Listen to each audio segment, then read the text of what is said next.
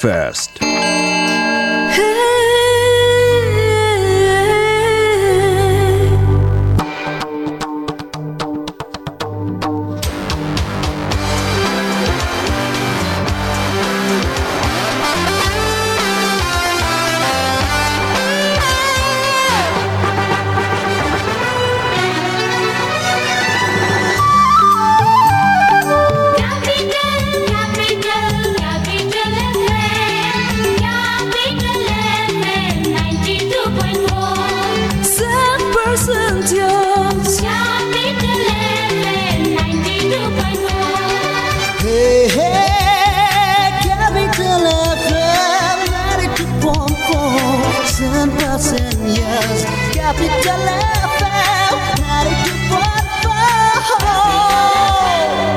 Capital FM 92.4 Saint Percentios Capital समाचार Capital समाचार Capital समाचार Capital FM 92.4 megahertz मा Capital समाचार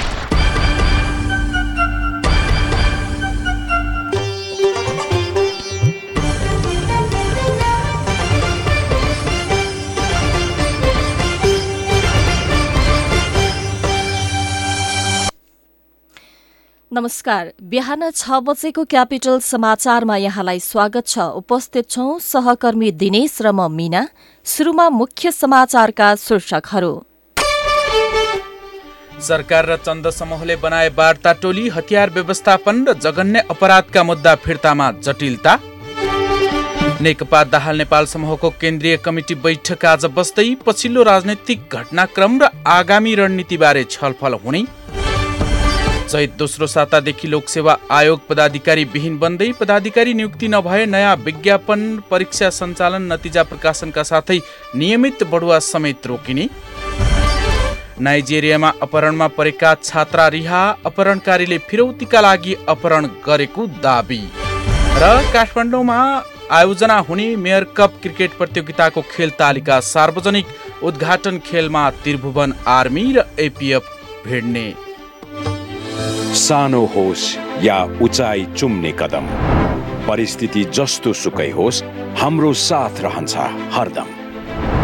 साना व्यवसायदेखि ठुला उद्यमीसम्मलाई अवसर। नेपाल ब्याङ्क लिमिटेड प्रस्तुत गर्दछ ब्याङ्किङ क्षेत्रकै सर्वाधिक सस्तो ब्याज दरमा व्यवसाय कर्जा योजना मात्र छ दशमलव नौ नौ प्रतिशत ब्याज दरमा। थप जानकारीका लागि नजिकको शाखामा गई। आजै सम्पर्क गरौँ। नेपाल ब्याङ्क लिमिटेड नेपालको पहिलो ब्याङ्क। ल रतुवा अब अरू केही पाउँदैनस् रक्षा चाहिँ तेरी भाइ मलाई रक्षा मात्र होइन काकु। पूजा पनि चाहिन्छ एभ्रिडे होइन के भन्दैछ है रक्षा यो? पूजा पनि? को पूजा? रक्षालाई सोध्नै पर्दैन उसलाई सब थाहा छ। हो काकु। मलाई पनि पूजा त चाहिन्छै चाहिन्छ। राम राम राम राम। के सुन्दैछु म यो? यो सुन्ने कुरा होइन काकु। आने कुरा हो के? पेट पूजा तयारी चाउचाउ। जहाँ भोक हुन्छ त्यहाँ पेट पूजा हुन्छ। कुरा बुझ्नु नि काकु। पेट पूजा गर्नु परिगो ल्याउनु परिगो। सकिगो नि। अब हरेक पेट पूजा चौचोको प्याकेटमा पाइने पेट। र पूजाको जोडी मिलाउनुहोस् र पाउनुहोस् एक प्याकेट पेट पूजा चाउचो सित्तैमा साथ साथ सदाभरको जोड्छ सम्बन्ध यो सुरक्षाको आभास हो लक्ष्मी। विश्वास यो टुट्दैन कहिले? साथ यो रहिरहन्छ जहिले? सधैँ सँगै रहने बाचा हो लक्ष्मी। लक्ष्मी स्टिल नेपालकै ग्यारेन्टेड नम्बर वान क्वालिटी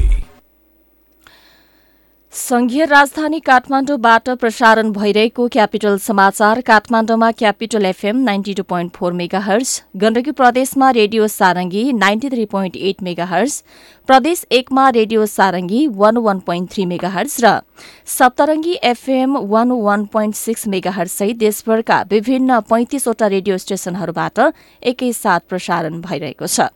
साथै हामीलाई अनलाइनमा सीएफएम अनियर डट कम र रेडियो सारङ्गी डट कमबाट पनि संसारभरिकै साथ सुन्न सकिन्छ।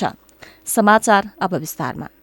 सरकार र प्रतिबन्धित नेत्रविक्रम चन्द समूहले दुई पक्षबीच राजनैतिक वार्ताका लागि उच्चस्तरीय समिति गठन गरेका छन्। हिंसात्मक गतिविधिमा संलग्न भएको आरोपमा दुई वर्षदेखि गतिविधिमा प्रतिबन्ध लगाइएको चन्द समूहसँग वार्ता गर्न मंगलबार सरकारले गृहमन्त्री रामबहादुर थापा संयोजक र प्रधानमन्त्री केपी शर्मा ओलीका परराष्ट्र सल्लाहकार राजन भट्टराई सदस्य रहेको वार्ता टोली गठन गरेको हो। त्यसको केही बेरमा महासचिव चन्दले समूहका प्रवक्ता समेत रहेका सचिवालय सदस्य खडक बहादुर विश्वकर्मा संयोजक र केन्द्रीय सदस्य उदय बहादुर चलाउने सदस्य रहेको वार्ता टोली गठन गरेको विज्ञप्ति मार्फत सार्वजनिक गरेका थिए। गृहमन्त्री थापा र चन्द समूहको वार्ता टोली संयोजक विश्वकर्मा सशस्त्र द्वन्द्वकालका सहयोद्धा हुन्। उनीहरू पुष्पकमल दाहाल नेतृत्वको तत्कालीन नेकपा माओवादी केन्द्रबाट छुट्टिएर गठन भएको मोहन वैद्य नेतृत्वको नेकपा माओवादीमा पनि सँगै रहेका थिए। वैद्य समूहबाट चन्द र विश्वकर्मा सहितको समूह अलग भएको थियो। थापा भने देव गुरुङ पम्फा भूषाल लगायतसँग दाहाल नेतृत्वको तत्कालीन माओवादी केन्द्रमै फर्किएका थिए।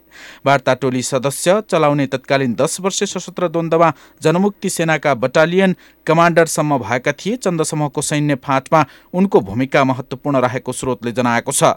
स्रोतका अनुसार वार्ता टोलीका दुवै सदस्य उपत्यकामै छन्। वार्ता कहिले र कुन ठाउँमा बस्ने भन्ने सार्वजनिक गरिएको छैन। दुवै पक्षले वार्ताका लागि न्यूनतम शर्त भने औपचारिक रूपमा बताएका छैनन्। स्रोतका अनुसार चन्द समूहले हतियार व्यवस्थापन प्रतिबन्ध फुकुवा पक्राउ गरी विभिन्न कारागारमा रहेका आफ्ना नेता कार्यकर्तालाई रिहा उनीहरूमाथि लगाइएको मुद्दा फिर्ता न्यूनतम शर्तका रूपमा अघि सारेको छ। यसैबीच प्रतिबन्धपछि प्रहरीले चन्द समूहका सदस्यलाई जहाँ भेट्यो त्यही पक्राउ गरेर मुद्दा चलाउँदै आएको थियो। यसबीचमा प्रधानमन्त्री ओली र गृहमन्त्री थापासँग आन्तरिक सुरक्षा समीक्षाका क्रममा चारवटै सुरक्षा निकायले चन्द समूहलाई बल प्रयोग भन्दा राजनीतिक संवाद मार्फत मूलधारमा ल्याउनु पर्ने सुझाव दिएका थिए। यसबाट चन्द समूहसँग वार्तामा बस्न मनोवैज्ञानिक दबाव परेको थियो। यही बीचमा मन्त्री परिषदको सिफारिसमा राष्ट्रपति विद्यादेवी भण्डारीले गत पुस पाँच गते प्रतिनिधि सभा विघटन र वैशाख सत्र र सत्ताइसका लागि निर्वाचन कमिटी घोषणा गरेपछि राष्ट्रपति का लागि निर्वाचनको मिति घोषणा गरेपछि राष्ट्रपति र सरकारले असंवैधानिक कदम विरुद्ध राजनीतिक दल सहितका सबै शक्ति एक ठाउँमा उभिए तोकिएको मितिमा चुनाव गराउन चन्द समूहसँग वार्ता गरेर विपक्षी विरुद्ध आफ्नो शक्ति सञ्चय गर्ने धाउन्यमा सरकार लागि परेको थियो। सरकार र चन्द समूहले बनाए वार्ता टोली शीर्षकमा कान्तिपुरले समाचार छापेको छ। संसद पुनर्स्थापनापछि विकसित राजनीतिक घटनाक्रम र आगामी रणनीति तयका लागि नेकपाको प्रचण्ड नेपाल समूहले आज केन्द्रीय कमिटी बैठक आह्वान गरेको छ।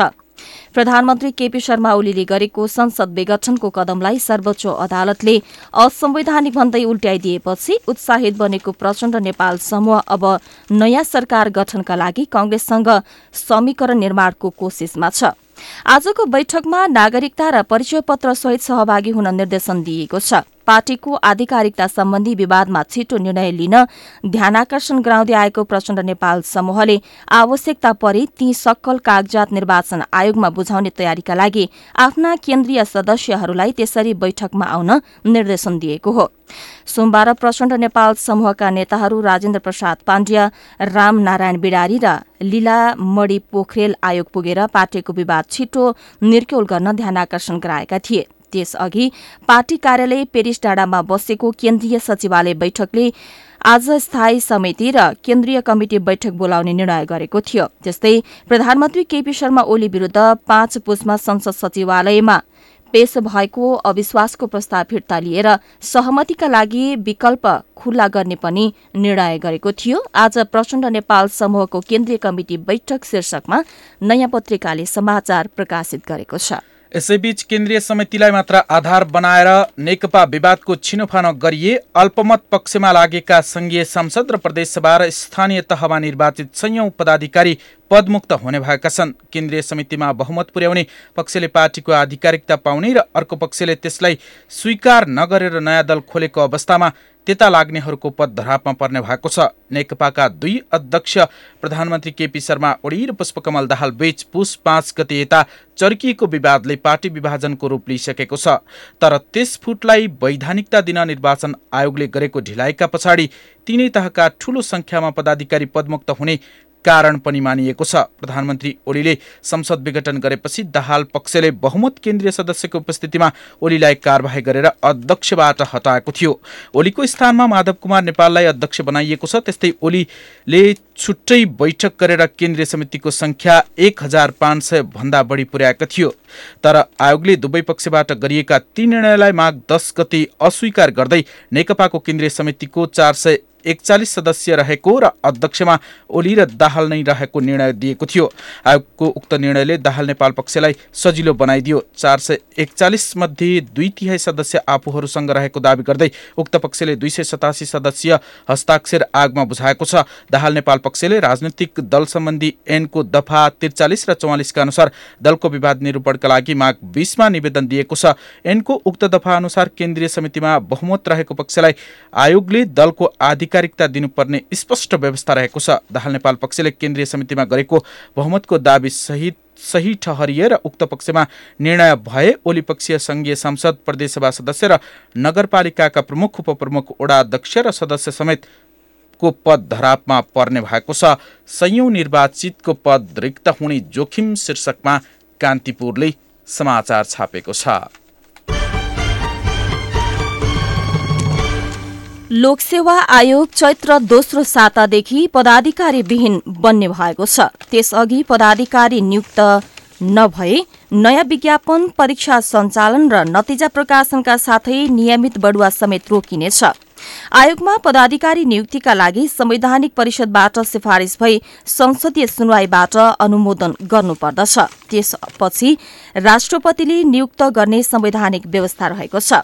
संसद पुनर्स्थापना भइसके पनि अहिलेकै सरकार रहने नरहने अन्यले आयोगमा तत्काल पदाधिकारी नियुक्त हुने सम्भावना न्यून रहेको छ। आयोगका अध्यक्ष उमेश मैनाली तथा सदस्यहरू वृन्दा हाडा अशोक कुमार झा ब्रह्मदेव राय र कृष्णचन्द्र झाको छ वर्षीय कार्यकाल दश चैत्रमा सकिँदैछ। उनीहरू एघार चैत्र दुई हजार एकहत्तरमा नियुक्त भएका थिए। आयोगले वार्षिक छ पाँच छ हजार पदका लागि आवेदन माग्ने गरेको छ तर यस वर्ष सकिने लाग्दा दुई हजार पाँच सय सत्र पदका लागि मात्र विज्ञापन आह्वान गरिएको छ। कोविडले गत वर्षको क्यालेण्डर प्रभावित भयो। हामी गत वर्षकै परीक्षा सञ्चालनको क्रममा छौं आयोगका प्रवक्ता तोय नारायण सुवेदीले भन्नुभयो यो वर्ष त विज्ञापन मात्र आह्वान भएको छ परीक्षा भएको छैन। आयोगले गत वर्ष साढे चार हजार पदका लागि विज्ञापन गरेको थियो। त्यसमा तीन सय चारजनाले मात्र रोजगारी पाएका थिए। कोविड नाइन्टिनका कारण अघिल्लो वर्षको चैत्रदेखि निजामती सेवा चारै सुरक्षा निकाय शिक्षक सेवा विश्वविद्यालय सेवा सार्वजनिक संस्थान विकास समिति र संगठित संस्थामा नयाँ कर्मचारी भर्ना प्रक्रिया रोकिएको थियो। रोकिएका परीक्षा गत मंगिरदेखि नै क्रमशः भइरहेका छन्। आयोगका अनुसार विज्ञापन प्रकाशन कच्चा प्रश्नपत्र तयारी परिमार्जन परीक्षा उत्तर पुस्तिका परीक्षण र अन्तर्वार्ताका लागि विज्ञ छनौट पनि गर्नुपर्दछ। यस्तै दलित आयोग समावेशी आयोग जनजाति आयोग र थारू आयोगमा पनि केही पदाधिकारी रिक्त रहेका छन्। तीस मंगिरमा नयाँ अध्यादेश जारी गरी बसेको संवैधानिक परिषदले विभिन्न आयोगमा अडतिस जनाको नाम सिफारिश गरेको थियो तर छ जनाले नियुक्त अस्वीकार गरेका थिए। चैत्र दोस्रो सातादेखि पदाधिकारी विहीन बन्दै लोकसेवा शीर्षकमा आजको नयाँ पत्रिकाले नै समाचार प्रकाशित गरेको छ।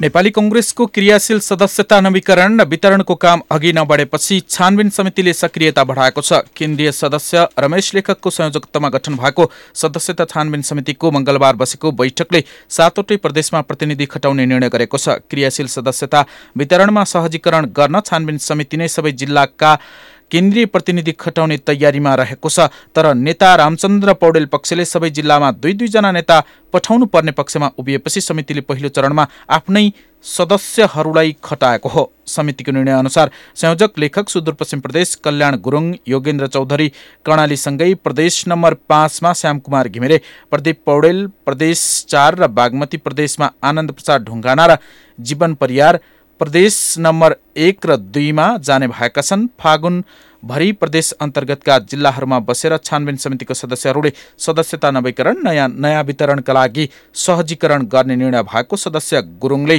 जानकारी दिएका छन्। अझै सुरु भएन उनातिस जिल्लामा सदस्यता वितरण। शीर्षकमा नागरिकले समाचार छापेको छ। क्यापिटल समाचारमा अब एकैछिन ब्रेकको पालो। छोरी ए बाबा हो होइन कति झुन्डिरा हो यो ल्यापटपमा अरे भगवान्। हजुरकै काम गरिरहेको त हो। मेरो काम रे। अनि हो त हजुरको खाता खोल्न लागेको नि? खाता? होइन के भन्छ यो? ल लिनुहोस् हजुरको खाता नम्बर। अब दाजुलाई विदेशमा पठाइदिनुहोस् र पैसा पठाउन भन्नुहोस्। आमामामा, ए भगवान् घरमै बसी बसी यस्तो सेवा। हो त कृषि विकास ब्याङ्कले जहाँबाट पनि खाता खोल्न सक्ने सुविधा ल्याएको छ नि। विस्तृत जानकारीका लागि आजै ADBL dot gov dot NP search गरौँ र आफूले चाहेको खाता शून्य मौजातमा तुरुन्तै खोलौँ। सम्पूर्ण सुविधा सहितको तपाईँ हाम्रो घर आँगनको बैङ्क कृषि विकास ब्याङ्क हे बाबा हेर त हेर कृषि विकास बैङ्कको सेवा।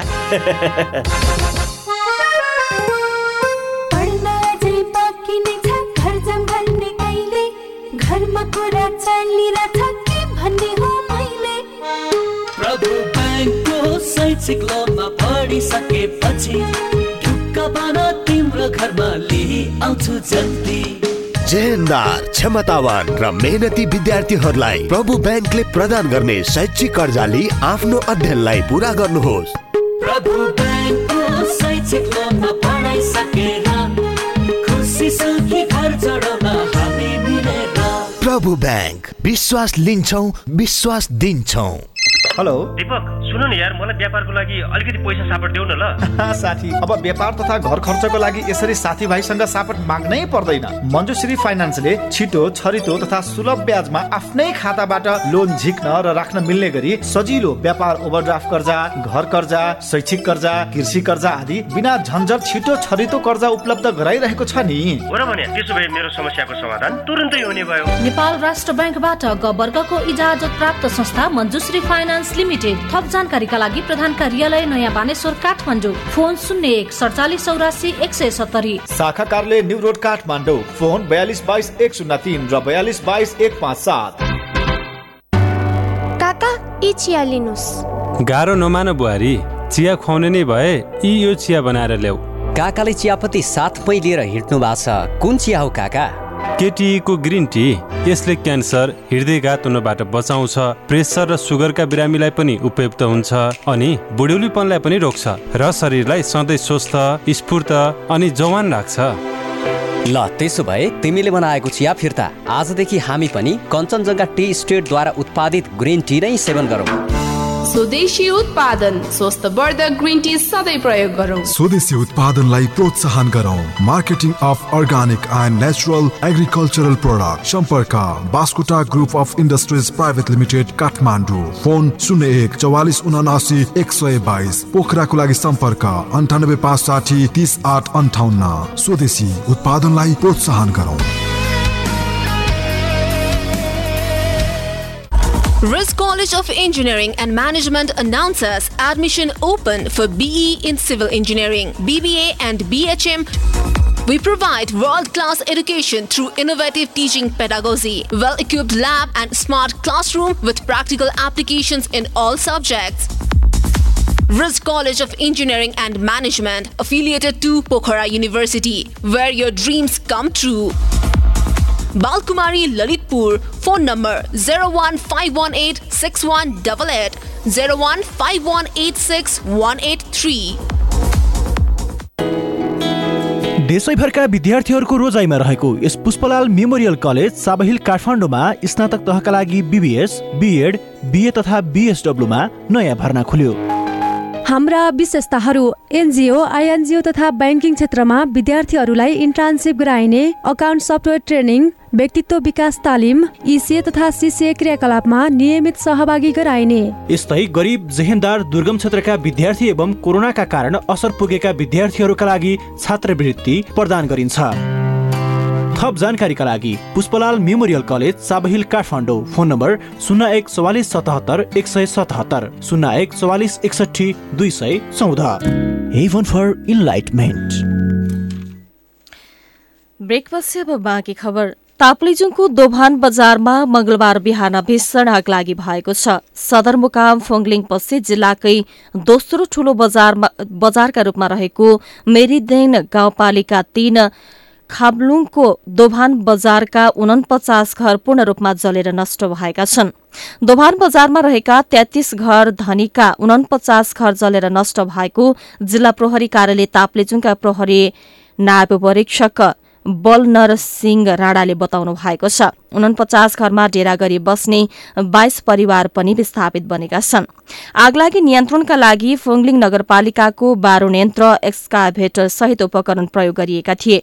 नेपाल प्रहरी सशस्त्र प्रहरी नेपाली सेना स्थानीयवासी सहितको जनशक्ति आगो नियन्त्रणमा जुटेको राणाले बताउनुभयो। दुई नदीको बीचमा रहे पनि पानीको प्रयोग गर्न स्थानीय सरकार असफल बनेको छ। एकातर्फबाट तामोर नदी र अर्कोतर्फ मैवा खोला बगेको छ। दुई खोलाको बीचमा रहे पनि पानीको सदुपयोग गर्न गाउँपालिका सक्षम बनेको छ। यस्तै राष्ट्रिय विपद जोखिम न्यूनीकरण तथा व्यवस्थापन प्राधिकरणका अनुसार दस वर्षको अवधिमा देशभर आगलागीका पन्ध्र हजार दुई सय छ्यालिस घटना भएका छन् जसमा छ सय उनानब्बे जनाले ज्यान गुमाएका छन्। घाइते हुनेको संख्या दुई हजार चौतिस रहेको छ। आगलागीबाट यस अवधिमा उन्नाइस अर्ब एकचालिस करोड़ सत्र लाख रूपियाँ मूल्य बराबरको क्षति भएको छ। प्राधिकरणको तथ्याङ्क अनुसार दस वर्षको अवधिमा सबैभन्दा धेरै आगलागीका घटना काठमाडौँ जिल्लामा भएको छ। यस अवधिमा काठमाडौँमा मात्रै एक हजार दुई सय बाइस घटना भएका छन् जसमा बाहन्न जनाको मृत्यु भएको छ। दुई सय एकानब्बे जना घाइते भएका छन्। आगलागी हुने दोस्रो ठूलो जिल्ला मोरङ हो। यस अवधिमा मोरङमा आठ सय सन्तानब्बे आगलागीका घटना हुँदा बाइस जनाले ज्यान गुमाएका छन्। ताप्लेजुङ सधैँ आगलागीको जोखिममा शीर्षकको समाचार। आजको नयाँ पत्रिकाले प्रकाशित गरेको छ। सहरका मुख्य भागका सरकारी जमिन भाडामा लिएर व्यवसाय गर्न सफल यति समूहलाई त्रिभुवन अन्तर्राष्ट्रिय विमानस्थलको जग्गामा होटल खोल्न भाडामा दिने तयारी गरिएको छ। सरकारले त्रिभुवन अन्तर्राष्ट्रिय विमानस्थल सुधारको गुरु योजना बनाएर उक्त जग्गा होटल बनाउन यति समूहलाई दिने तयारी गरेको हो। पर्यटन मन्त्रालयका एक अधिकारीका अनुसार यतिलाई जग्गा दिने गरी मन्त्री परिषदमा प्रस्ताव लैजाने तयारी भइरहेको छ। विगतमा यतिलाई जग्गा भाडामा दिने प्रयास पटक पटक असफल भएकोमा अहिले पर्यटन मन्त्री भानुभक्त ढकाल आएपछि फेरि प्रयास सुरु भएको हो। विमानस्थलको जग्गा यतिको आँखा शीर्षकमा नागरिकमा समाचार छापिएको छ।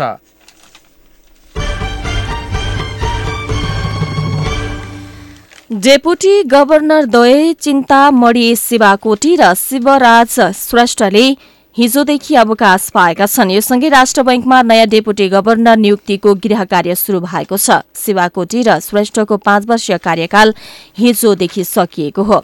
गभर्नरको सिफारिसमा नेपाल सरकार मन्त्री परिषदले डेपुटी गभर्नर नियुक्त गर्नुपर्ने व्यवस्था राष्ट्र बैंक ऐनमा रहेको छ। सोही व्यवस्था अनुसार गभर्नरले चारजनाको नाम सिफारिस गर्नेछन्। त्यसमध्ये सरकारले दुईजनालाई डेपुटी गभर्नरमा नियुक्त गर्नेछ।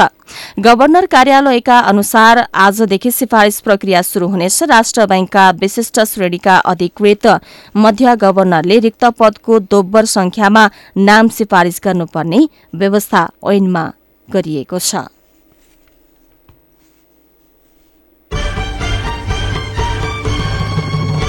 मलेसियामा कार्यरत नेपाली श्रमिकको सामाजिक सुरक्षा कार्यक्रममा सहभागी गराउने विषयमा नेपाल र मलेसिया सरकार बेच समझदारी भएको छ। वैदेशिक रोजगार बोर्ड तथा मलेसियाको सामाजिक सुरक्षा संस्था सस्को बेच नेपाली श्रमिकका लागि सामाजिक सुरक्षा कार्यक्रम र गतिविधिको प्रवर्धन सम्बन्धी सहकार्यको समझदारी पत्रमा हस्ताक्षर भएको हो।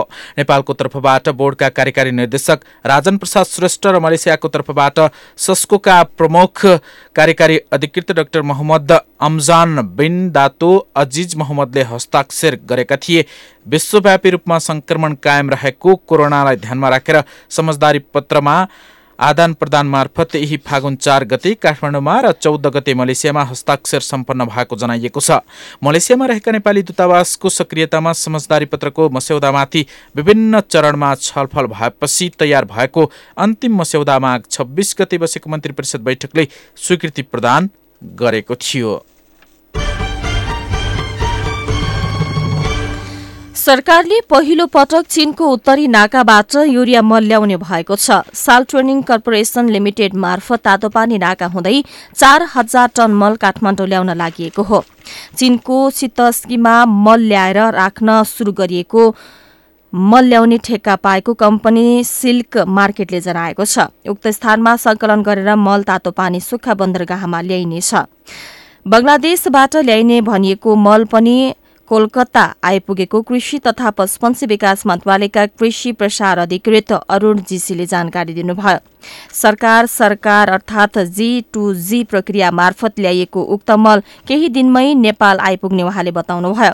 तर चीनबाट अहिलेसम्म जति पनि मल आयात गरेका थियौं सबै दक्षिणी नाकाबाट मात्र ल्याइन्थ्यो। उनले भने चीनबाट आउने मल पनि कोलकाता भएर आउँथ्यो अहिलेसम्म। उत्तरी नाका प्रयोग गरिएको थिएन। पहिलो पटक परीक्षणका रूपमा उत्तरी नाकाबाट मल ल्याउन लागि उनले बताएका छन्।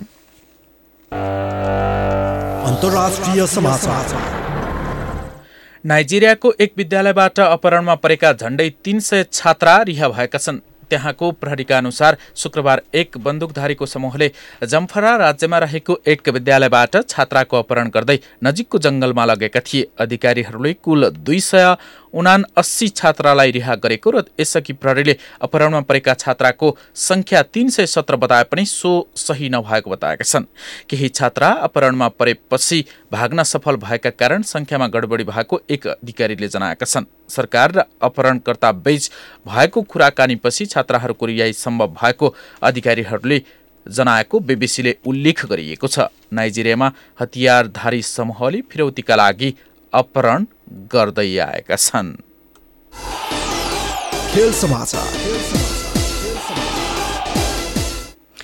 र काठमाडौँ महानगरपालिकाको मुख्य प्रयोजनमा यही फागुन बाइस गतेबाट काठमाडौँ मेयर कप पुरुष एक दिवसीय क्रिकेट प्रतियोगिता आयोजना हुने भएको छ। यो प्रतियोगिता सकिएसँगै ललितपुर महानगरपालिकाले पनि ललितपुर मेयर कप महिला क्रिकेट आयोजनाको तयारी गरेको नेपाल क्रिकेट संज्ञानले जनाएको छ। मेयर कप महिला क्रिकेटलाई ललितपुर महानगरपालिका प्रयोजन गर्दैछ। दुवै प्रतियोगितामा पाँच पाँच टीमको सहभागिता रहनेछ। काठमाडौँ मेयर कपमा प्रधानमन्त्री कप पुरूष राष्ट्रिय क्रिकेटमा सेमी फाइनलमा पुगेका चार टीमहरू APF Nepal police Nepal army Bagmati प्रवेश रहनेछन्। प्रदेश रहनेछन्। यस्तै एउटा टीम भने सेमी फाइनलमा नपुगेका टीमबाट खेलाड़ी छनौट गरेर तयार पारिएको छ। टीमको नाम न नाम रहेको काठमाडौँ महानगर नगरपालिका रहेको छ। महिला क्रिकेटमा पनि सेमी फाइनलमा पुगेका प्रदेश एक आइपिएफ सुदूरपश्चिम प्रदेश र लुम्बिनी प्रदेश र सेमी फाइनलको यात्रा तय नगरेका टिमहरू मध्यबाट उत्कृष्ट खेलाडी छनौट गरेर ललितपुर महानगरपालिकाको टिम बनाइने जनाइएको छ। यस्तै फागुन बाइसमा हुने उद्घाटन खेल टियु क्रिकेट मैदानमा हुनेछ। उद्घाटन खेलमा त्रिभुवन आर्मी क्लब र एपीएफ क्लब बीच प्रतिस्पर्धा हुने जनाइएको छ। खेल समाचारसँगै बिहान छ बजेको क्यापिटल समाचार सकियो। अन्त्यमा मुख्य समाचारका शीर्षकहरू। सरकार र चन्द समूहले बनाए वार्ता टोली हतियार व्यवस्थापन र जकन्य अपराधका मुद्दा फिर्तामा जटिलता। नेकपा दाहाल नेपाल समूहको केन्द्रीय कमिटी बैठक बस्दै पछिल्लो राजनीतिक घटनाक्रम र आगामी रणनीतिबारे छलफल हुने। चैत दोस्रो सातादेखि लोकसेवा आयोगका पदाधिकारी विहीन बन्दै पदाधिकारी नियुक्ति नभएपछि नयाँ विज्ञापन परीक्षा सञ्चालन नतिजा प्रकाशनका साथै नियमित बढुवा समेत रोकिने। नाइजेरियामा अपहरणमा परेका छात्रा रिहा अपहरणकारीले फिरौतीका लागि अपहरण गर्दै आएको दावी। र काठमाडौँमा आयोजना हुने मेयर कप क्रिकेट प्रतियोगिताको खेल तालिका सार्वजनिक पुरुष क्रिकेट प्रतियोगिताको उद्घाटन खेलमा त्रिभुवन आर्मी र एपिएफ भिड्ने। हवस् त बिहान छ बजेको क्यापिटल समाचार सकियो। हामी सात बजेहरूको समाचारका साथ उपस्थित हुनेछौँ। अहिलेलाई दिनेश र मिना विदा हुन्छौँ। नमस्कार।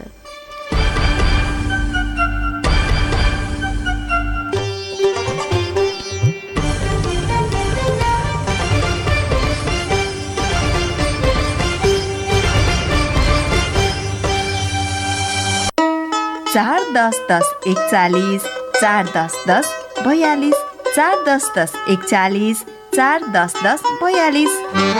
होइन हो श्रीमतीजी के को हिसाब किताब हो यो? श्रीमानज्यू पनि लोकहितको नि। अँ अब यत्र नेताले गर्नु नसकेको तिमीले गर्छौ। कुरा त्यसो होइन बुढा यसले त नेता र जनता दुवैको गर्छ। मुख तथा दाँतको परीक्षण अत्याधुनिक कम्प्युटर प्रणालीद्वारा दन्त परीक्षण वरिष्ठ दन्त चिकित्सकहरूद्वारा उपचारको व्यवस्था साथै विद्यार्थी वृद्ध वृद्धा लगायत सर्वसाधारणका लागि सुवर्ण मौका एवं विशेष छुट। Lokhit dental hospital Tripureshwor chowk Kathmandu. Phone चार दस दस एकचालिस चार दस दस बयालिस। Trusted name in dental practice pizza खाँदा कोक चाहिन्छ चाउमिन खाँदा कोक चाहिन्छ छोइला खाँदा कोक चाहिन्छ मोमो खाँदा कोक चाहिन्छ खाना जे होला स्वाद बढाउने Coca Cola steam momo kothey momo fry momo झोल मोमो साई मोमोसँग कोक चाहिन्छ खाना जे होला स्वाद बढाउने Coca Cola Coca-Cola and Coke are the registered trademarks of the Coca-Cola Company. Carbonated beverage. नमस्कार म हिरण्य भोजपुरी तपाईँ यति बेला Capital FM ninety two point four mega सुनिरहनु भएको छ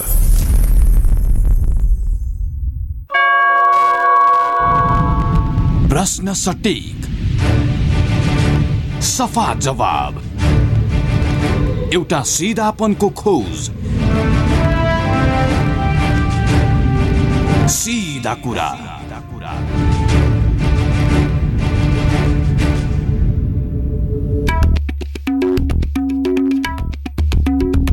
नमस्कार। सिधा कुरामा स्वागत छ म कृष्ण तिमल सिन्हा। आज पनि हामी नेपाल कम्युनिस्ट पार्टी नेकपाभित्र देखिएको पछिल्लो समयको अन्तर सङ्घर्ष विशेष गरी साबिकको नेपाल कम्युनिस्ट पार्टी एमाले साबिकको नेपाल कम्युनिस्ट पार्टी माओवादी केन्द्र। दुई पार्टीका बिचमा एकता भइसके पछाडि गठन भएको नेकपा जसले सरकार चलाइराखेको छ जसले पाँच वर्ष स्थायी सरकार चलाउने जनादेश पाएको छ जसले यो देशलाई समृद्ध बनाउने प्रतिबद्धता जनताको बिचमा व्यक्त गरेको छ अनि सुखी नेपाली समृद्ध नेपालको नारा अगाडि सारेको तिन वर्ष बितेको छ। तर त्यही पार्टीभित्र अहिले नेकपाका दुई धारका नेताहरू पानी बाराबारको अवस्थामा छन्। एकले अर्कालाई नङ्ग्याउने र सिद्ध्याउने राजनीति चल्दै गर्दा आज हामीसँग नेपाल कम्युनिस्ट पार्टी नेकपाका तर्फबाट राष्ट्रिय सभामा संसदीय दलका नेता दिनानाथ शर्मा हुनुहुन्छ। स्वागत छ आजका दिनमा नेपाल कम्युनिस्ट पार्टी नेकपाले त्यो प्रदेश र प्रतिनिधि सभा सदस्यको चुनावका समयमा भनेका नारा हामीलाई भोट दिनुहोस् राम राज्य बनाइदिन्छौँ भन्नुभएको थियो। महाभारत देखाइदिनु भयो केही भन्नु छ? जनताप्रति पहिलो कुरा त सबै पार्टीहरू दलहरू जनताप्रति जवाफदेही र उत्तरदायी हुनुपर्छ। त्यसमा पनि हामी कम्युनिस्ट पार्टी जो जनताको पार्टी भनेर भन्छौँ र जनताको लागि काम गर्ने भन्छौँ हामी त्योभन्दा बढी अरूभन्दा बढी जवाफदेही जन उत्तरदायी भूमिका चाहिँ नि हाम्रो हुनुपर्छ र हुनुपर्ने हो। त्यसको लागि आफ्नो ठाउँबाट चाहिँ प्रयत्न जनताप्रति बिल्कुलै उपेक्षा भयो कामै भएन गरिएको छैन भन्ने होइन। जनताप्रति हामी जवाबदेही छौँ उत्तरदायी छौँ। जनताकै पक्षमा चाहिँ हामीले काम गरेका छौँ। यद्यपि पार्टीभित्र अन्तरसङ्घर्ष अन्तर्कलह विग्रह ती चाहिँ आफ्नो ठाउँमा छन्। तर पनि जनताको प्रतिको चाहिँ जवाफदेही र जिम्मेवारीलाई हामीले चाहिँ भुल्नु हुँदैन। यो अन्तर्कलह र अन्तरसङ्घर्षले हामीलाई बढी चिन्तित बनाएको छ। त हामी आफू चिन्तित हुनुको अर्थ जनतालाई चाहिँ हामीले यता केन्द्रित हुनुभन्दा जनतामा केन्द्रित भएर जानुपर्ने समय खर्च भयो भन्नेमा फेरि हामी बढी चिन्तित भइराखेको अवस्था हो। जनताले चाहिँ ठुलो अपेक्षा गरेछ जनता चाहिँ सुध्रिएछ। स्थायित्वको लागि उसले मत अभिमत जाहेर गर्यो। विकासका लागि अभिमत जाहेर गर्यो। नेतृत्वले गरेका प्रतिबद्धताका लागि उसले जनमत जाहेर गर्यो। तर नेताहरू चाहिँ सुध्रिएका रहेनछन्। त्यही होइन आजको दिनको परिस्थिति। पहिलो कुरा त म नेपाली जनतालाई सलाम गर्न चाहन्छु। किनभने होइन किन चाहन्छु म भने नेपाली जनताको चेतना अभूतपूर्व किसिमले यो पछिल्लो चरणमा पछिल्लो बिस वर्ष यता नेपाली जनताको चेतना अभूतपूर्व किसिमले चाहिँ बढेको छ। राजनीतिक चेतना प्रत्येक चाहिँ राजनीतिक जागरण यो चाहिँ नि चेतना बढेको छ। त्यसो हुँदाखेरि जनताले गर्ने फैसला नै आखिरी अन्तिममा चाहिँ अन्तिम निष्कर्ष हुन्छ अन्तिम फैसला हुन्छ। त्यस कारण त्यस अर्थमा इतिहासमा चाहिँ लामो कालखण्डमा नभएको हामी चाहिँ लोकतान्त्रिक आन्दोलनको सत्तरी वर्षको इतिहासमा पहिलो पचास वर्षको पछाडिको इतिहासभन्दा पछिल्लो चाहिँ बिस वर्षको इतिहास छयालिस सालको परिवर्तन पछाडिको राजनीतिक चेतनाको जागरण एउटा स्तरमा पुगेर यसलाई पुर्याउनेमा जो चाहिँ यो चाहिँ सञ्चार सूचना सञ्चार प्र प्रविधिको विकासले पनि त्यसलाई चाहिँ सहयोग र मद्दत पुऱ्यायो। तपाईँहरू जस्तो नयाँ पुस्ताको साथीहरू हामी त पुरानो पुस्ता होइन सत्र अठार बिस बाइस साललाई भोगेर सत्र सालको पञ्चायती कुलाई भोगेर यहाँसँग आउँदाखेरि हामीले हाम्रा अनुभवले यो चाहिँ सबभन्दा ठुलो विकास हो। र यो विकास गर्नमा स्वयं चाहिँ हामी कम्युनिस्टहरू। हामी यद्यपि सङ्गठनात्मक रूपमा हामी हिजो जुन जुन ठाउँमा जो जो ठाउँमा थियौँ कम्युनिस्ट मात्र होइन अरू राजनीतिक दल पनि। र मि- विशेष गरी नेपालका कम्युनिस्ट आन्दोलनमा समर्पित भएर लागेका शक्ति समूह र पार्टीहरूको चाहिँ भूमिका नै महत्त्वपूर्ण भूमिका हो। दाबीका साथ भन्छु यो परिवर्तन ल्याउनको लागि र बाहन्न साल पछाडि भएको जनयुद्धले झन् सम्पूर्ण वर्ग जाति क्षेत्र लिङ्गमा एउटा अभूतपूर्व प्रकारको चेतना लिएर आयो र बैसठी त्रिसठीको आन्दोलनले त्यसलाई एउटा चरणमा पुर्यायो र त्यसैको परिणामस्वरूप चाहिँ अहिले गएको निर्वाचनमा हामीले संविधान बनाएर संविधान सभाबाट संविधान बनाएर पहिलो संविधान सभामा हामीले चाहिँ नेपालका वामपन्थीहरूले सबभन्दा अत्याधिक बहुमत लिएर आयौँ। यो चाहिँ कुरा के हो त भन्दाखेरि जनताको चेतना चेतना स्तरका कुरा तपाईँले मा मा नापिराख्नु भएको छ। छयालिस सालको राजनीति परिवर्तन पछाडि जुन अडचालिस सालमा नेपाली कङ्ग्रेसले गजबको जनमत पायो। स्थायित्व दिन सकेन। एकाउन्न सालमा आइपुग्दा तत्कालीन एमाले अल्पमतकै भयो भने सरकार चलाउने जनमत पायो। स्थायित्व दिन सकेन। फेरि काङ्ग्रेसले जनमत पायो। स्थायित्व दिन सकेन। बैसठी त्रिसठीको जनआन्दोलन भयो। चौसठी सालमा तपाईँहरूलाई त्यस्तो गजबको जनमत आयो। संविधान पनि लेख्न सक्नु भएन। अस्थिरताको कारण मानियो। फेरि अर्को जनमत उल्टिएर आयो। आजका दिनमा फेरि तपाईँहरू स्थायित्वकै नारा लिएर जनताको बिचमा जानु भएको छ। जनताले पत्याइदिए। दुई तिहाईको मत हो। इतिहासमै सबैभन्दा शक्तिशाली। फेरि पनि प्रयोग गर्न सक्नु भएको छैन भन्दा हामीले जनताले जति दिए पनि त तपाईँहरू त थामेर खान नसक्ने वर्गमा पर्नु भयो नि त बाबा। हाम्रो राजनीतिक चेतना जनता मात्रै चेतनशील भएर भएन नि त नेतृत्वको चेतनाको स्तरको कुरा गरौँ। निर्णायक निर्णायक चाहिँ नि जनता हो। नेता हो नेताको निर्णायक चाहिँ नि जनता हो। त्यस नेताले काम गर्ने नेताबाटै के अरे जनताबाटै नेता बनेर आउने हो। जनताले नै नेता बनाउने हो फेरि। छान्ने पनि नेता जनताले नै छानेको हामीलाई छानेको चुनावको बेलामा कुन गइदिन्छन् त होइन हामीलाई चाहिँ छानेको भनेको जनताले नै छानेको होइन? फेरि नेताहरू चाहिँ त्यत्तिकै नेता पनि भएका होइन उनको चाहिँ कन्ट्रिब्युसन छ। योगदान पनि छ निरन्तरता पनि छ सङ्घर्ष पनि छ इतिहास पनि छ त्यस कारणले चाहिँ नेता हुन्छन्। तपाईँले भनेको कुरा जे कुरा भन्नुभयो जे प्रश्न राख्नुभयो प्रत्येक नेपालीको मनमा भएको यो प्रतिनिधि प्रश्न हो जनताको प्रतिनिधि प्रश्न हो चेता के अरे जनताको चेतनाले भन्ने प्रतिनिधि प्रश्न हो भन्ने कुरा मैले पनि त्यसलाई स्वीकार गर्दछु। यो हो। हामीले चाहिँ चौस के अरे चौसठी सालमा। चौसठी सालको चाहिँ निर्वाचनमा पाएको मतलाई हामीले चाहिँ संरक्षण गर्न सकेनौँ। अवसरै अवसर भनेर भन्नुहुन्छ अध्यक्षले। यसको पछाडि यसको पछाडि दुइटै चिज हो। यसको पछाडि दुईवटा चिज के हो भन्दाखेरि जब चाहिँ सत्ता प्राप्त हुन्छ बहुमत प्राप्त हुन्छ जनताले एउटा ठाउँमा एउटा काम गर्नको लागि लिएर जान्छन् त्यो बेला लिडरसिपमा चाहिँ एक प्रकारको अहम हामीलाई त्यस बेला चाहिँ बहुमतको अहम भयो। हामीले चाहिँ गल्ती स्वीकार गरेका छौँ त्यो कुरा सार्वजनिक रूपमा भनेका छौँ। त्यो बेला हामीले गिरिजाप्रसाद कोइरालालाई राष्ट्रपति नबनाउनु हाम्रो गल्ती भयो भनेको छौँ। यदि राष्ट्रपति निर्वा हामीले चाहिँ गिरिजाप्रसाद कोइरालालाई बनाएको भए पहिलो संविधान सभाले नै संविधान दिन्थ्यो राजनीतिक कोष चाहिँ अर्को ठाउँमा जान्थ्यो। अहिले हामी अर्को ठाउँमा भइसकेका हुन्थ्यौँ। त्यसपछि ठुलो बहत्तरसम्म हामीले चाहिँ यो चाहिँ आठ नौ वर्ष चाहिँ हामीले जसरी खेर गयो अर्को संविधान बनाउनको लागि त्यो हाम्रो चाहिँ त्यो आठ नौ वर्ष चाहिँ हाम्रो खेर जाने थिएन। राजनीतिक कोषलाई हामीले त्यहाँ पुऱ्याउँथ्यौँ। पछिल्लो चरणमा हामीले अहिले जुन मत प्राप्त गऱ्यौँ र हामीले जुन सत्तामा हामी चाहिँ पुग्यौँ यसले पनि हामीलाई के बनायो भन्दाखेरि हामीलाई चाहिँ अहमै भयो। अलि अलिकति उन्माद यो- चाहिँ उन्माद भयो। यो सत्ताको चरित्र जनविरोधी हुन्छ भनेर एकजना कविले एकजना साहित्यकारले लेखकले यो भनेका छन्। मैले चाहिँ कहाँनिर हो मैले पढेँ कि त्यो? मैले चाहिँ ठ्याक्कै नोट गर्न त अहिले सकिनँ। तर यो मलाई उस बेलादेखि नै पहिलेदेखि नै यो गढेको सत्ताको चरित्र यो जनविरोधी हुन्छ भनेपछि ठ्याक्कै सत्तामा जाँदाखेरि पुग्दाखेरि जनता बिर्सिने हो कि? जनविरोधी भनेको त जनता बिर्सिने हो। जनताको हितलाई बिर्सिने हो। हामी कतै त्यस्तै त भइराखेको छैनौँ। त्यो चाहिँ त्यसमा चाहिँ त्यसको चाहिँ सत्यता आज चाहिँ बोध हुन थालेको छ कि?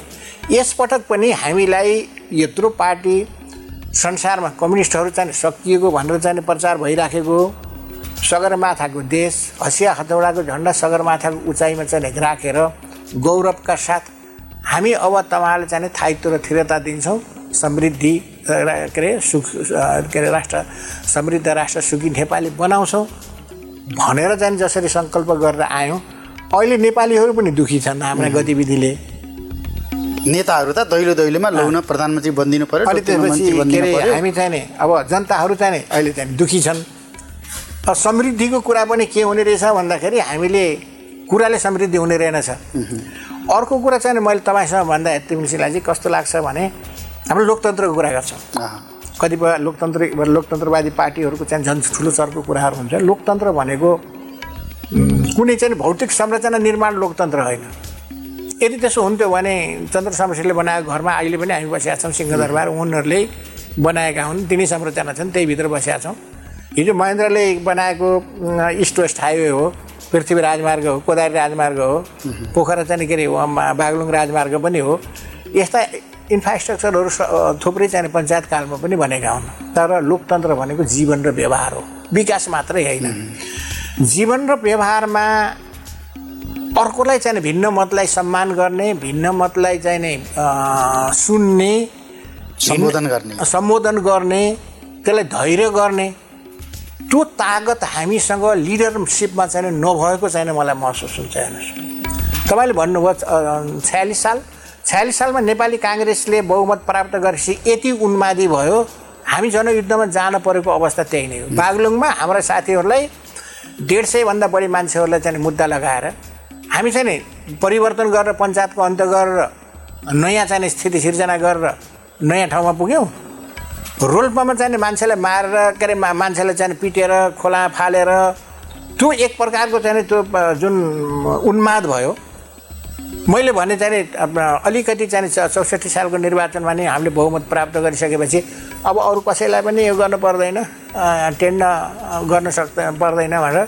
त्यो बेला गिरिजा प्रसादले भन्नुभएको थियो गिरिजा प्रसादलाई बनाएको हाम्रो दिएका थियौँ। माधव माधवजीलाई माधवजीलाई पनि दिने भनेर हामी चाहिँ एकदम अन्तिम लास्ट आवर माधवजीलाई दिने भनेर हामी माधवजीलाई नै हामीले त्यो बेला चाहिँ राष्ट्रपति बनाएको भए पनि स्थिति अर्कै ठाउँमा जान्थ्यो। किनभने हामी एक ठाउँमा हुन्थ्यौँ एउटा शक्ति चाहिने त्यहाँ चाहिँ एउटा तागत भन्थ्यो। तर हामीलाई चाहिँ अर्को तागत चाहिन्न भनेर मधेसवादीहरूलाई पनि छोड्यौँ आन्दोलनका सहयोगी काङ्ग्रेसलाई पनि छोड्यौँ काङ्ग्रेसलाई पनि छोड्यौँ मधेसवादीलाई पनि छोड्यौँ अनि त्यसपछि एमालेलाई पनि छोड्यौँ। तिनवटै शक्ति छोडेर हामी एक्लै भनेको त हामी चाहिँ कति दिन टिक्न सक्छ जता गएर ठोक्यो त्यतै चोट लाग्यो अब अहिले पनि अहिले पनि हामीले चाहिँ के गरिराखेका छौँ यो पछिल्लो चाहिने दुर्घटनाले प्रधानमन्त्रीले जे गर्नुभयो त्यो दुर्घटना घटाउनु भयो जो चाहिँ अदालतले पनि त्यसलाई चाहिँ गलत भन्यो। जो हामीले चाहेका थिएनौँ संविधान बनाउने बेला पनि काफी स्वयं प्रधानमन्त्रीले नै यसमा चाहिँ छलफल गर्नुभएको थियो। यसले के गरिदियो भन्दाखेरि अब हामीलाई हामी सिद्धिने ठाउँमा पुग्यौँ। एउटा ठाउँ चाहिँ के छ भने अझै पनि शीर्ष नेताहरूमा चाहिँ चेतना भए नेपाली जनताको भावना चाहना हामीले जनताको अगाडि गरेका सङ्कल्पहरू कौलहरूलाई चाहिँ एकपटक चाहिँ त्यता फर्केर नेताहरूले चाहिँ विचार गर्ने हो भने अझै पनि मिलेर जान सक्ने सम्भावनाहरू छन्। Capital FM 92.4 hello. दिपक सुन्नु नि यार मलाई व्यापारको लागि अलिकति पैसा सापट देऊ न ल। साथी अब व्यापार तथा घर खर्चको लागि यसरी साथीभाइसँग सापट माग्नै पर्दैन। मञ्जुश्री फाइनान्सले छिटो छरितो तथा सुलभ ब्याजमा आफ्नै खाताबाट लोन झिक्न र राख्न मिल्ने गरी सजिलो व्यापार ओभरड्राफ्ट कर्जा घर कर्जा शैक्षिक कर्जा कृषि कर्जा आदि बिना झन्झट छिटो छरितो कर्जा उपलब्ध गराइरहेको छ नि। हो भने त्यसो भए मेरो समस्याको समाधान तुरन्तै हुने भयो। नेपाल राष्ट्र ब्याङ्कबाट ग वर्गको इजाजत प्राप्त संस्था मञ्जुश्री फाइनान्स लिमिटेड थप जानकारीका लागि प्रधान कार्यालय नयाँ बानेश्वर काठमाडौँ। फोन शून्य एक सडचालिस चौरासी एक सय सत्तरी। शाखा कार्यालय न्यू रोड काठमाडौँ। फोन बयालिस बाइस एक शून्य तिन र बयालिस बाइस एक पाँच सात। नाममा नै विश्वास छ। नाममै संस्कार छ। नाम भित्रै छ परम्परा। नाम माथि भरोसा। यसको शक्ति छ। नाममै सङ्गीत छ। नाममै पहिचान छ। नाममै यसको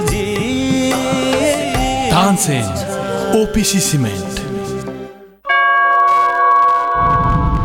प्रश्न सटिक। सफा जवाब। एउटा सिधापनको खोज। सिधा कुरा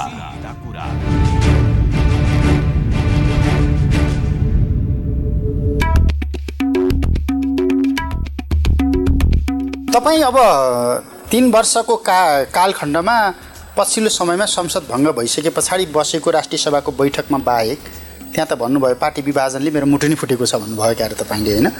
त्योभन्दा अगाडिको क- बैठकहरूमा त तपाईँ चट्टानी रूपमा सरकारको प्रतिरक्षामै उभिनु भएको थियो नि। सरकारले बडो राम्रो गरेको छ काम राम्रो भएको छ। सरकारको आलोचना नगर सरकारलाई स्थायित्व देऊ पाँच वर्ष चलाउन देऊ भन्नुहुन्थ्यो नि। अनि त्यो तिन वर्षसम्म गरेका राम्रा कुरा कुराहरू चाहिँ संसद भङ्ग गरिसके पछाडि यताको आरोप प्रत्यारोपले सिद्ध्याइदियो सबै अब। त्यस्तो मैले कहिले भनेको छु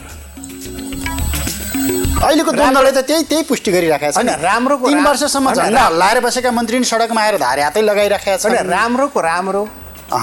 नराम्रोको नराम्रो? यो मेरो कल्चर हो। तिस वर्षमा मोहन विक्रमजीसँग बसेँ मिल्ने कुरा मिल्यो नमिल्ने कुरा मेरो झगडा पऱ्यो दलालले गर्दा पुष्पलाललाई दलाल गद्दार भन्ने हाम्रो पार्टीको नीति थियो। म त्यसमा असहमति राखेँ लामो अन्तर सङ्घर्ष गरेँ। म युद्ध गर्ने हो जनयुद्ध गर्ने हो भने युद्धमै जानुपर्छ तयारी गर्नुपर्छ भने मोहन विक्रमसँग अन्तर्विरोध पनि भयो। म छोडेँ म हिँडेँ आफ्नो किसिमले। म युद्ध खोज्दै गएँ जनयुद्ध सामेल भएँ।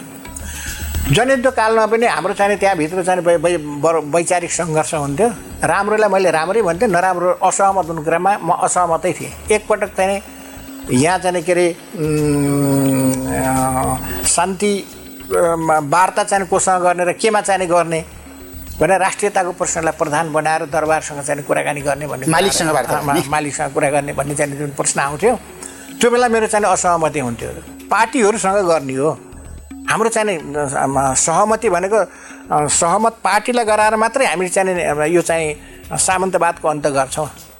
त्यस कारणले हाम्रो लडाइँको चाहिँ केन्द्र अर्कै हो। त्यो होइन भन्ने कुरा हाम्रो असहमति हुन्थ्यो। प्रचण्डजीहरूसँग म असहमति राखेँ।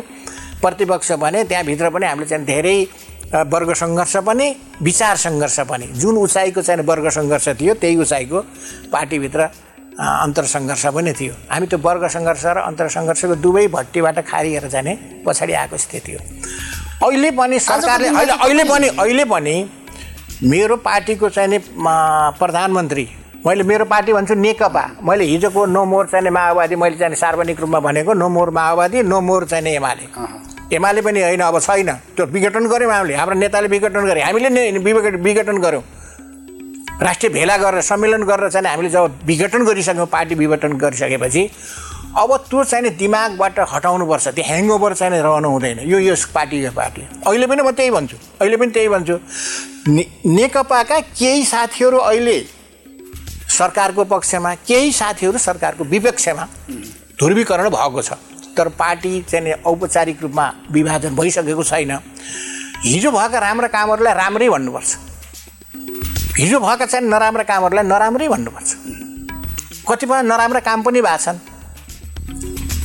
असहमति छ त्यो आफ्नो ठाउँमा छ। राम्रा कामलाई राम्रै भन्नु पऱ्यो मेरो पार्टीको अध्यक्ष चाहिँ प्रधानमन्त्री हुनुहुन्छ।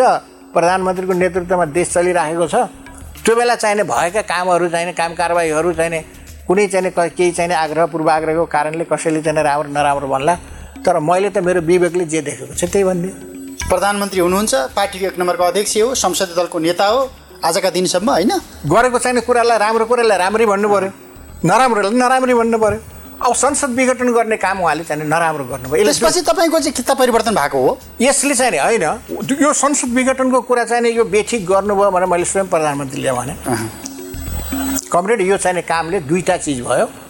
एउटा त जनप्रतिनिधि संस्था जसले पाँच वर्ष शासन गर तिमीहरूले यो चाहिँ भङ्ग गर। संविधानले भङ्ग गर्न पाउनु भनेको छ भङ्ग गर्नुभयो। संविधान विपरीत छ।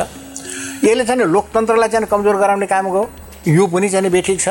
दोस्रो जन जननिर्वाचित हाम्रो चाहिँ प्रतिनिधि जननिर्वाचित संस्था हो यो जनताको संस्था हो। जननिर्वाचित संस्था प्रतिनिधि सभा हो प्रतिनिधि सभालाई विघटन गर्नुभयो।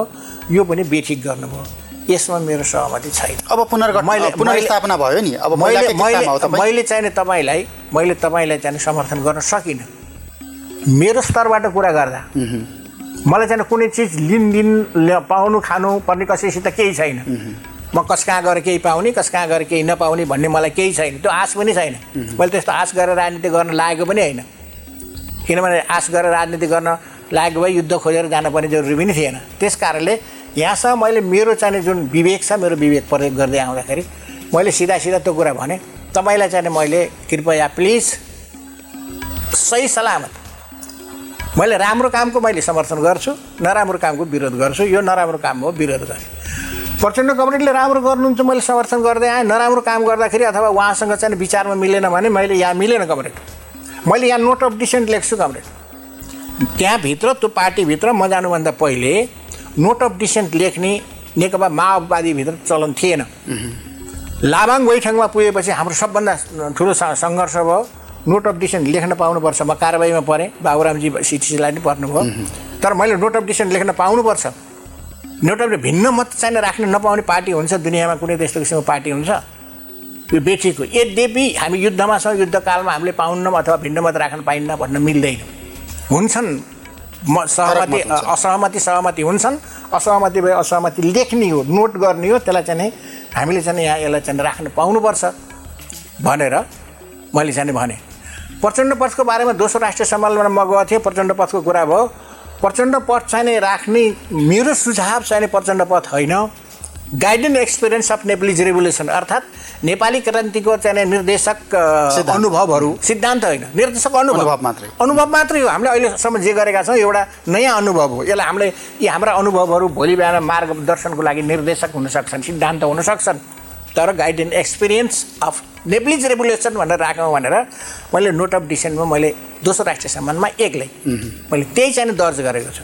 त्यसो हुँदाखेरि एक्लै सङ्घर्ष गर्ने लड्ने साथी भए साथीलाई लिएर लड्ने तर विचारमा चाहिँ सम्झौता नगर्ने। आजका दिनमा तपाईँ कुन कितामा हुनुहुन्छ? चित्त भन्नै परेन नि। मैले नेकपाकै सांसद हो म। नेकपाको चाहिँ सांसद हो नेकपामा छु। मेरो प्रधान मेरो पार्टीका अध्यक्ष नेक- नेकपामा छु।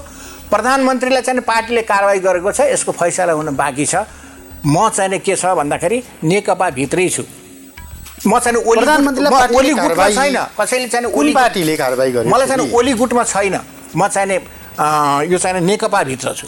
अब नेपा ने- अब ओलीजीको चाहिँ जुन चाहिँ यो ऊ चाहिँ भयो के अरे संसद विघटन यसको चाहिँ विचारसँग मेरो असहमति हो। अब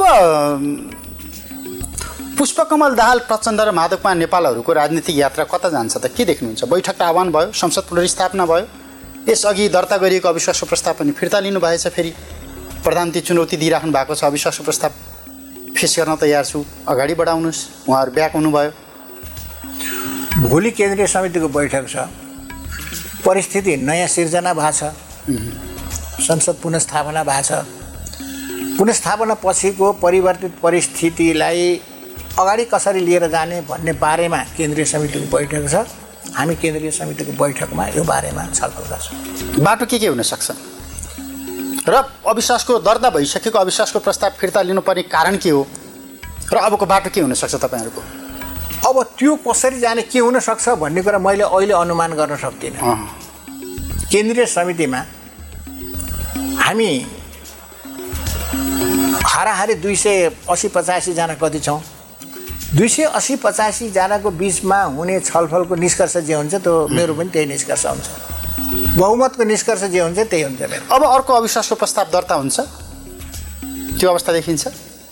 त्यो चाहिँ नि अविश्वासको प्रस्ताव दर्ता गर्न अन्य राजनीतिक दलहरूको पनि सहमति चाहिन्छ। एक्लै चाहिँ नि एउटा पार्टी पहिलो त पहिला पार्टी विभाजन भएको छैन पार्टी डिभिजन हुनु पऱ्यो सकेसम्म यो पार्टी डिभिजनको ठाउँमा चाहिँ नपुगोस्। त्यसपछि त्यो बाँकी छ र त्यो ठाउँ बाँकी छ अब। अगाडि अगाडि बढ्नुहुन्छ ठुलो भिड छ तपाईँहरूको अघिल्तिर। हक्कारे भिडमा पुगिसक्नु भएको छ। पछाडि फर्किन खोज्दाखेरि तपाईँले बाटोमा खाल्डो खनिसक्नुभयो अब। कि भिडमा गएर ठोकिनु पऱ्यो कि खाल्डोमा खस्नु पऱ्यो अब? यो पछिल्लो समयमा संसद भङ्ग गरे पछाडि तपाईँहरूले सृजना गरेका विकल्प त यही नै हुन्। अब के का लागि चाहिँ तयार हुने भन्ने हो नि त? के का लागि भनेको त अब त लागि त के को लागि तयार हुने र हामी सिट दिनको लागि नै तयारी छौँ नि। यो त सिट दिने बाटो नै हो। प्रधानमन्त्रीले जे गर्नुभयो उहाँ पहिलो प्रधान मैले भने नि। मेरो सम्मानित प्रधानमन्त्री पनि हो। मेरो पहिलो अध्यक्ष पनि हो। सम्पूर्ण पार्टीलाई चाहिँ मिलाएर लिएर जानुपर्ने उहाँको चाहिँ जिम्मेवारी हो। उहाँको सबभन्दा ठुलो कमजोरी भनेको के हो भने उहाँको चाहिँ इगो अहम चाहिँ सबभन्दा बढी। मैले भने नि यो अहम सत्ताले चाहिँ अहम पैदा गर्ने रहेछ। मलाई त्यो चाहिँ लाग्यो। मैले पहिले इतिहासकै कुरा भने मैले भने छयालिस सालको कुरा भने मैले सत्तालिस सालको निर्वाचन पछि किन भयो? त्यो एउटा चाहिँ अहम थियो त्यो बेला पनि। तल माथिदेखि तलसम्म। चौसठीमा चौसठीमा। त्यस्तै थियो। अहिले पछिल्लो चरणमा नि त्यो चिज देखियो त्यसले चाहिँ बिगाऱ्यो जिम्मेवारी चाहिँ बढी जिम्मेवारी जो चाहिँ म पहिलो हुँ भनेर भन्ने कुरा उहाँले आफैले दाबी छ। म पहिलो प्रधानमन्त्री हुँ म चाहिँ अध्यक्ष पनि हुन् पार्टीको चाहिँ म प्रधानमन्त्री पनि हुँ। पहिलो अध्यक्ष त एकदम प्रधानमन्त्री हो। उहाँले चाहिँ भनिसकेपछि सबै चाहिँ साथीहरूलाई मिलाएर समेटेर लिएर जाने दायित्व पनि उहाँको। नेता त्यही हो। मैले चाहिँ सार्वजनिक रूपमा नि भन्ने गरेको छु जहिले पनि। नेता त्यो हो जसले चाहिँ समस्याको समाधान दिन्छ दिन सक्छ। गुटको नेता कोही होला? आफ्नो चाहिँ समूहको नेता कोही होला? त्यसलाई चाहिँ नेता मान्न सकिन्न। जसले चाहिँ राष्ट्रिय रूपमा चाहिँ समस्या राष्ट्रिय सङ्कटको बेला समस्याको समाधान दिन्छ त्यो चाहिँ असली नेता हो। त्यो चाहिँ त्यो त्यो समस्या त अहिले तपाईँहरूतिरै देखियो नि। केपी शर्मा ओलीलाई हेर्नुहोस्। रामबहादुर थापा बादल लगायतका नेताहरू त जानुभएको छ। केपी शर्मा ओली जे बोल्छन् त्यही कुराहरू उहाँले स्वीकार गरिराख्नु भएको छ। एउटै आवाज सुनिन्छ सत्ताको। तपाईँहरूतिर पुष्पकमल दाल प्रचण्ड कहाँ पूर्व माओवादीको धारको नेतृत्व गर्नुहुन्छ अरे उहाँले? यता माधव कुमार नेपाल पूर्व एमालेको धारको नेतृत्व गर्नुहुन्छ। आज केन्द्रीय समितिको बैठक छ बिहानै माधव नेपालकोमा भेला बिहानै खुमलटारमा भेला। भन्दाखेरि त होइन। भने मतलब। थाई आज बैठक छ बिहान एउटा छुट्टै भेला नबसिकन त्यो बैठकमा नजाने परिस्थिति भनेको त त्यो अन्तर सङ्घर्ष अन्तर्द्वन्द्वको जड त तपाईँहरूको पार्टीमा बढी प्रवेश गर्यो नि त अब। होइन त्यो चाहिँ कसरी लिएर जाने भन्ने भोलि कुरा होला। निष्कर्ष। मैले भने नि अगाडि। लिडरसिप भएन अहिले हाम्रो चाहिँ सङ्कट भनेको नेतृत्वको। यी नेताहरूले चाहिँ समस्याको समाधान दिन सकेनन्। असफल भए फेल भयो। यो फेलरको चाहिँ एउटा कारण। हाम्रा नेताहरूको चाहिँ फेलर पनि हो। पहिला नेता हुनेहरूको चाहिँ पहिलो नेता दोस्रो नेता तेस्रो नेता यिनीहरूको फेलर होइन? सिङ्गो पार्टी नेतृत्वमा बसेकाहरूले जिम्मा लिनु पऱ्यो नि त्यो त। होइन सिङ्गो पार्टी नेतृत्वमा हाम्रो पनि जिम्मा छ। हामी पनि हाम्रो चाहिने अंशमा परेको हाम्रो भागमा परेको।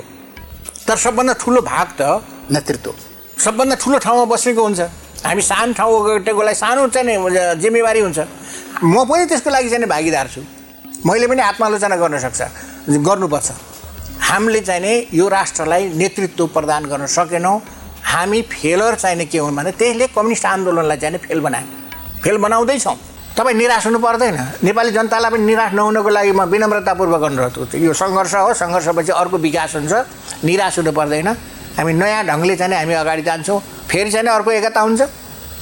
जनताको बिचमा के भनेर जानुहुन्छ भोट माग्न? किन? किन के भनेर जाने? यो त यो प्रक्रिया हो यस्तो पचास वर्ष चलाउँछौँ राम राज्य हुन्छ भनेर भोट मागेर लिएर आउने तिन वर्षमा संसदको घाँटी निचर्ने भाइ भाइ फुट्ने अनि फेरि भोलि ढोङ पचास पचास वर्ष मैले भने। तपाईँको पार्टी अध्यक्षले भन्नुभयो होइन? पचास वर्ष पचास- कम्युनिस्टको शासन चल्छ पचास वर्ष छ। पचास वर्ष मैले भनिनँ। हामीले चाहिँ नि म सबभन्दा खुसी पार्टी एकता हुँदाखेरि सबभन्दा अर्का अध्यक्षले भन्नुभएको अब देउबा यो देशको अन्तिम काङ्ग्रेसका प्रधानमन्त्री हुन् अब काङ्ग्रेस यो देशमा कहिले पनि प्रधानमन्त्री पाउँदैन। तपाईँको अर्का अध्यक्षले भने हो अनि अहिले काङ्ग्रेसकै ढोकामा गएर देउबाजी तपाईँ प्रधानमन्त्री बनिदिनुहोस् भनेर त्यो चाहिँ किस्तीमा त्यो लिएर चुनावको जाँदाखेरि बेला चाहिँ कसले के भन्यो के भनेन त्यो चाहिँ उहाँहरूको कुरा हो। मैले त यस्तो किसिमको भरिनँ। जे पनि हुन्छ यो पोलिटिक्स र पोलिटिक्समा जे पनि हुन्छ। अहिले यस्तो किसिमको भयो भने निराश हुने अलिकति केही चाहिँ राम्रो भयो भने हामी चाहिँ धेरै चाहिँ उत्साहित हुने त्यस्तो किसिमको। बिग्रिएको हो। हामीलाई चाहिँ यही यही चाहिँ परिणाम चाहिँ के अरे यो चाहिँ अनुभव सिद्ध छ यो। त्यस कारणले अहिलेको अप्ठ्यारो परिस्थितिमा धेरै निराश हुने होइन। निराश बाँड्ने पनि होइन जनतालाई। तपाईँ हामीले निराशा बाँड्ने हो र हामीले त जनतालाई उत्साहित बनाउनुपर्छ कार्यकर्तालाई उत्साहित बनाउनुपर्छ साथी हो नआत्तिनुहोस् कोही पनि। जुन जुन ठाउँमा चाहिँ- हामी। जुन जुन ठाउँमा छौँ हामी मिल्छौँ। मिलेरै सरकार मेरो चाहिँ मेरो सन्देश यही नै हो। हुन्छ समय सम्वादलाई धन्यवाद।